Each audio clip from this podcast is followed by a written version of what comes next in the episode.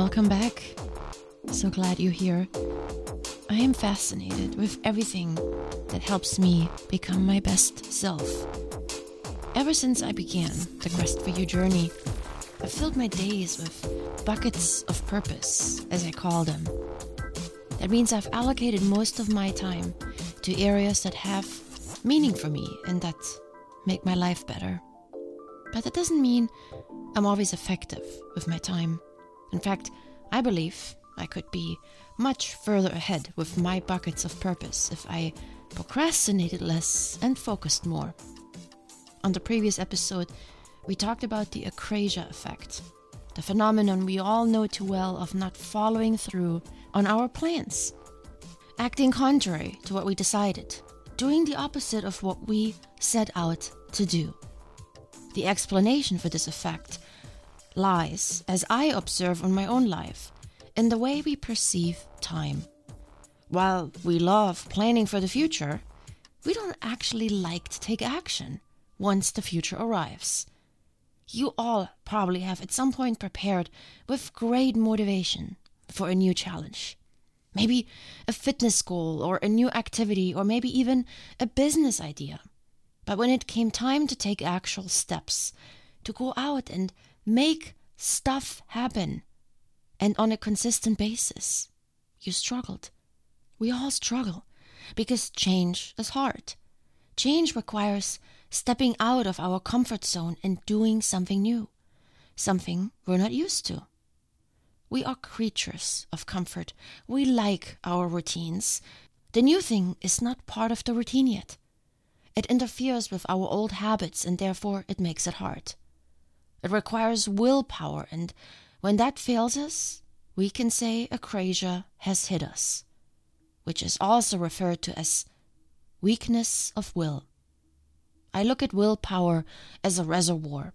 Every morning when we wake up, we are given a limited amount, not always the same, depending on the things that we have going on in our lives stress, lack of sleep, physical illness, all those can make our reservoir dwindle very quickly.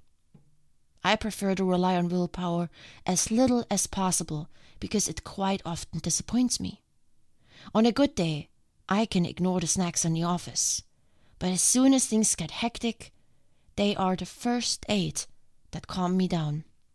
Because let's be clear, carrot sticks and cucumber slices are just not as calming as chocolate covered almonds. Wouldn't you agree? We need power of will every day, whether we notice it or not. Swallowing your words and remaining silent in a meeting where the discussion gets heated. People cutting you off in traffic while you resist the temptation to honk and get angry. Forcing yourself to get up earlier to go to the gym. Even small things such as mincing your words with people to remain friendly costs willpower. So when it comes to the big goals we have set out, to do, the new challenges we want to undertake, I prefer to bridge the gap between idea and action with strategies. I want to minimize the chance that I don't follow through and thereby prevent the acrasia effect from kicking in.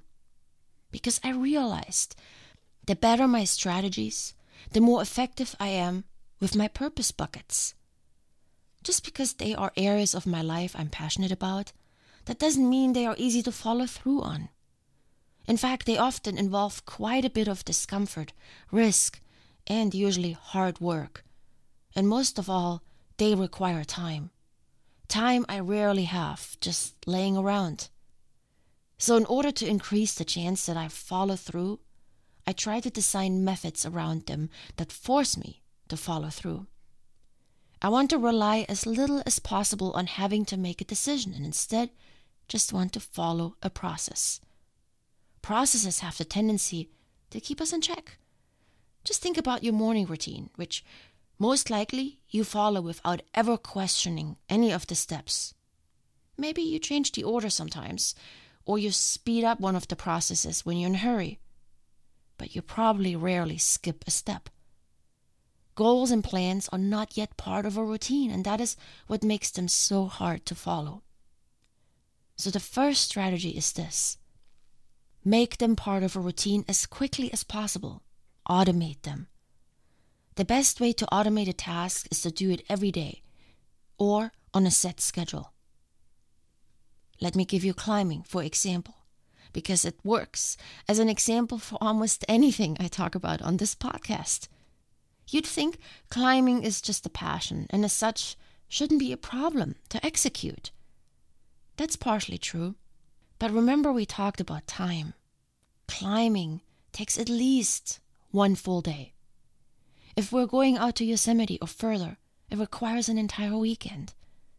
And as much as I love climbing, I do have things to do on the weekend. Last year, every weekend I had to force myself to commit to climbing. This year, I automated the decision by committing to climb every weekend, prior to the season even starting. I found a new climbing partner, so this has also helped. Because my previous climbing partner was not as committed, he had several different climbing partners, so I wasn't always sure if we would climb and when. My new climbing partner, when he heard that I want to climb every weekend, he also committed. We created a shared Google Calendar where we mark our free weekends, and on those weekends, it is understood we climb. This now forces me to rearrange my other responsibilities. But the process is automated. I don't have to debate the decision anymore. Should I climb or should I not? It's done. I did the same with my workouts, which I have shared with you before. I go to the gym every day. I don't schedule rest days. I schedule workout days. And I work out until I need rest, which my body tells me when that is. And then I rest. Most people decide on the days they will work out, say Monday, Wednesday, Friday. But then something comes up on a Friday, and now they only worked out two days out of seven. It's most effective to plan whatever is important to you daily or at least weekly with a bigger time slot. I shared about the Shabbat practice my friend Marilyn keeps. Every Saturday evening, she signs off all her devices and is unavailable for 24 hours. She takes Shabbat. She stops and she rests. That is the reason my meditation practice hasn't taken off. I haven't automated it yet. And I haven't removed obstacles yet that stand in the way to make it happen. Which is Strategy number two remove as many obstacles as you can that hold you back. One of my obstacles that prevent me from doing yoga is that I go to bed too late. This holds me back from waking up earlier to do yoga and meditate. I'm just too tired. If we want to remove obstacles, we first need to know what they are. This requires an honest look at ourselves. I dilly dally around in the evenings, I squander my time. Instead of hitting the sheets, I do other things. Until I master an earlier bedtime, I will not master a morning meditation practice or a yoga routine. What are your obstacles? We all have them. Here is a hint they usually involve time misallocation. In order to get something done, you need time. Time you currently spend doing something else. Figure out what it is you spend your time on and see if you can remove that obstacle. Other obstacles require small changes in behavior. For example, when I have an almond butter jar in my pantry, I will dip into it. It took me a year to figure this out. I finally stopped buying jars and instead purchased individual packages. And I realized I barely used them. Almond butter was more like a treat. In absence of chocolate, I dipped into almond butter. I also deleted Facebook off my phone over a year ago. Obstacle removed. The biggest challenge is to start. Once you overcome that, like the tunnel we talked about the other day, then you're rolling. So try to remove the obstacle that holds you back and make the road as straight and clear as possible. Find the conflict. Find your almond butter jar, your Facebook app, or the time you spent on something else. Remove the obstacle and clear the path to your goal. My last strategy revolves around accountability. Find something that raises the stakes. This can be a deadline, a person, a system that keeps you in check. Let me give you an example. My speaking program involved a lot of travel to the location of the program, but in between, we had many things to prepare at home. I was very committed. Every time on the flight back home, I planned out my next three weeks. Every night, according to my calendar, I made something happen. But as soon as I was back home in my daily routine, I forgot about the well laid out plans. Half a week would pass and I wouldn't do a thing on my assignments. But then I would suddenly feel the pressure. Why? Because every Sunday I met with my local group, members of the speaking program here in the Bay Area, with whom I meet once a week to work on our assignments.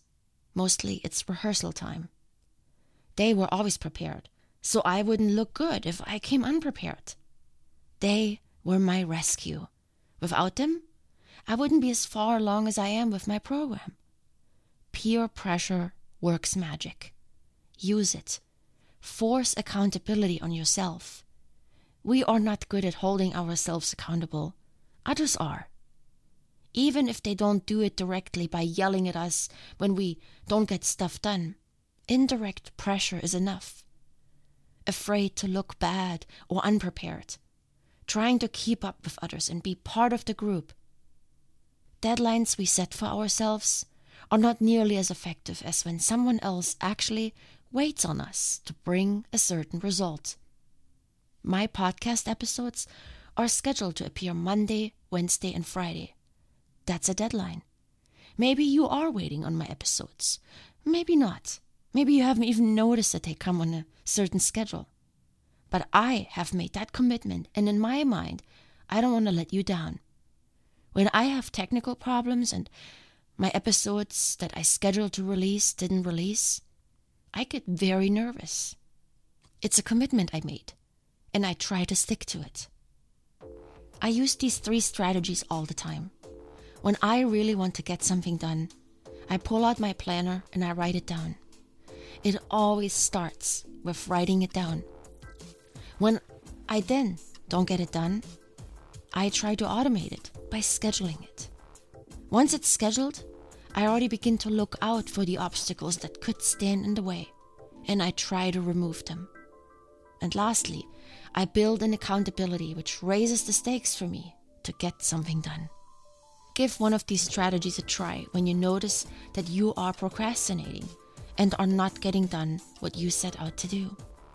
Remember, time is a limited resource. Let's use it on the endeavors that have importance and meaning for our life. Those are often difficult ones, so they require strategies to help us overcome the routines that keep us comfortable, but sadly also unchallenged. Much love.